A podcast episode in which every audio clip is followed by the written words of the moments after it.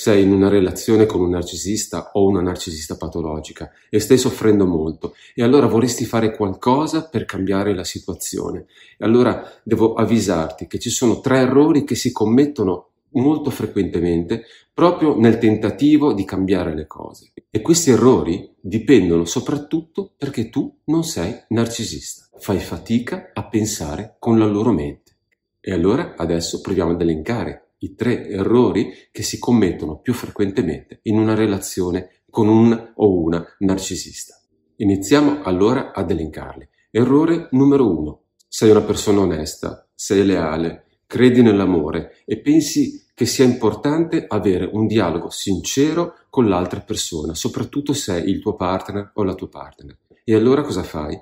Nel momento in cui non riesci più a resistere alle loro angherie, agli abusi emotivi che ti fanno, ci fanno soffrire così tanto, inizi a prendere coraggio e dici quello che pensi, cioè che sei intenzionata o intenzionato a lasciarli, perché sei convinta che così facendo loro possono avere una chance di migliorare il rapporto. E invece la persona che hai di fronte, se è narcisista e soprattutto se è gravemente narcisista, penserà semplicemente a come non farsi lasciare cioè si adatterà. Non sarà un vero cambiamento quello che metterà in atto, sarà semplicemente un comportamento adattivo, cioè cercherà di riconquistarti. Ti chiederanno pietà, potranno arrivare addirittura a fornire quasi delle scuse, ma faranno gesti eclatanti, ti dimostreranno il loro affetto, ti diranno che non riescono a vivere senza di te e fino a indurti a pensare che in realtà stiano cambiando. La verità è che nel momento in cui sentono che quella minaccia che gli hai dato, cioè di andartene e di lasciarli,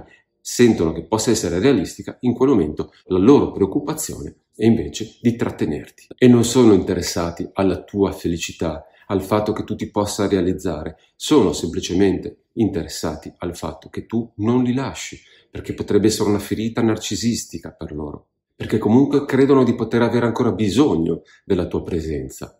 E tu non immagini che tutto ciò che stai dicendo, aprendoti, cercando di tirar fuori proprio quello che hai nel profondo, cercando di creare un'empatia con loro, in realtà verrà semplicemente usato contro di te. Di sicuro avrai percepito che si rendono conto di averti ferito e di averti fatto qualcosa per cui tu stai soffrendo molto solo nel momento in cui minacci di lasciarli. Nel momento in cui loro ti riconquistano e ti senti di nuovo coinvolta nel rapporto, coinvolto, in quel momento lì rinizieranno il loro schema che si ripeterà dall'inizio alla fine. Secondo errore molto grave. Nel momento in cui ti rendi conto di avere accanto una persona con un disturbo di personalità narcisistica, perché hai studiato, perché l'hai ritrovato nei video, perché comunque hai letto molto, perché ti sei documentato e anche raffrontato magari con un terapeuta per capire la persona che hai di fronte, ti rendi conto che ha veramente questo disturbo di personalità, l'urgenza che senti è quella di comunicargliela. E allora, come spesso mi capita nei colloqui o anche nei commenti dei video, dottore, io devo dirglielo, oppure ho proprio pensato di girargli questo video perché lui o lei capiscano che cosa mi fanno soffrire. È vero che per tanto tempo una persona che sta con un o una narcisista si sente sempre sbagliata non capisce cosa stia succedendo. In un momento iniziale erano apprezzatissime, dopo poco tempo diventano cose per cui si è sempre criticati, ci si sente sempre sbagliati e allora non si vede l'ora di potergli dire ah, ecco perché mi trattavi così, perché pensi che io sia sbagliata o sbagliato, perché sei un narcisista. E nella fantasia della persona che comunica questa diagnosi al proprio partner, alla propria partner, è che quella persona dica, caspita, non me ne ero mai reso conto, ho questo disturbo, da oggi voglio essere una persona migliore, perché io voglio diventare una persona empatica, rispettosa degli altri, che non se ne approfitta. Ebbene, questa è una fantasia che non ha nulla a che fare con la realtà. Quello che succede davvero è che la persona che si sente etichettare come narcisista in realtà subisce una ferita narcisistica che si trasforma in rabbia. E quindi nel momento in cui iniziamo a dire queste cose, la persona che ha questo disturbo inizierà a chiudere le proprie orecchie su quello che è la descrizione del proprio comportamento e inizierà ad attaccare la persona che glielo dice. Perché un vero narcisista, una vera narcisista grave, non penserà mai di sbagliare qualcosa, non ha idea che il proprio comportamento tossico possa far male alle persone che hanno accanto, perché sono convinti di aver diritto di avere più degli altri, diritto di sfruttare gli altri, diritto di fare ciò che loro ritengono che sia la cosa migliore per loro, a discapito della felicità e della salute degli altri. È molto meglio invece continuare ad informarsi, a capire come si comportano, quali schemi mettono in atto, iniziare a pensare che se abbiamo intuito qualcosa che non ci torna, dobbiamo approfondirlo, non dobbiamo accettare anche delle verità contrastanti. Mi dice che mi ama, ma poi mi tratta malissimo e mi fa soffrire. Bisogna capire cosa sta succedendo, perché un manipolatore non ha lo stesso modo di pensare di una persona che in realtà non ha quel tipo di comportamento. E da allora, tre, partiamo sempre dal presupposto che la persona che abbiamo di fronte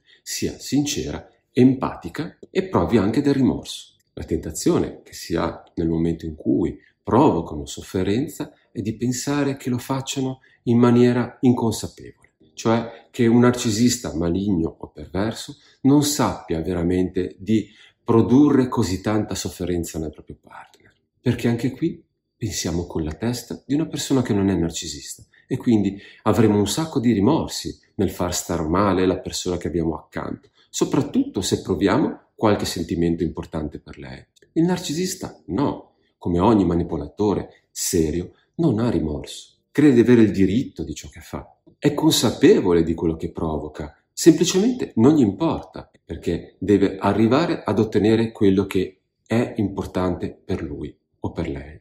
Quando un narcisista o una narcisista sono gravemente patologici, semplicemente non hanno empatia, cioè riconoscono le emozioni degli altri, ma le sfruttano, non lo fanno perché sentono il dolore che provano e quindi questo genera in loro un senso di colpa, un rimorso per quello che hanno fatto. Semplicemente sanno come ottenere quel tipo di comportamento.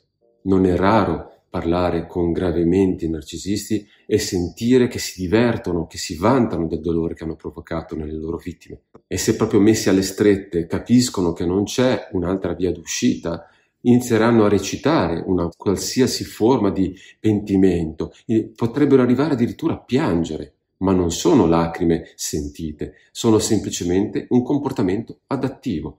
Gli conviene piangere in quel momento per poter convincere la persona che hanno di fronte che sono sinceri, che sono veramente determinati a cambiare, che hanno veramente sentito il dolore che hanno provocato e se ne pentono tantissimo. Ma se il disturbo è molto grave, invece, nel momento in cui sentiranno di averla passata liscia, ritorneranno a fare tutto ciò che facevano prima perché per loro è normale è giusto così.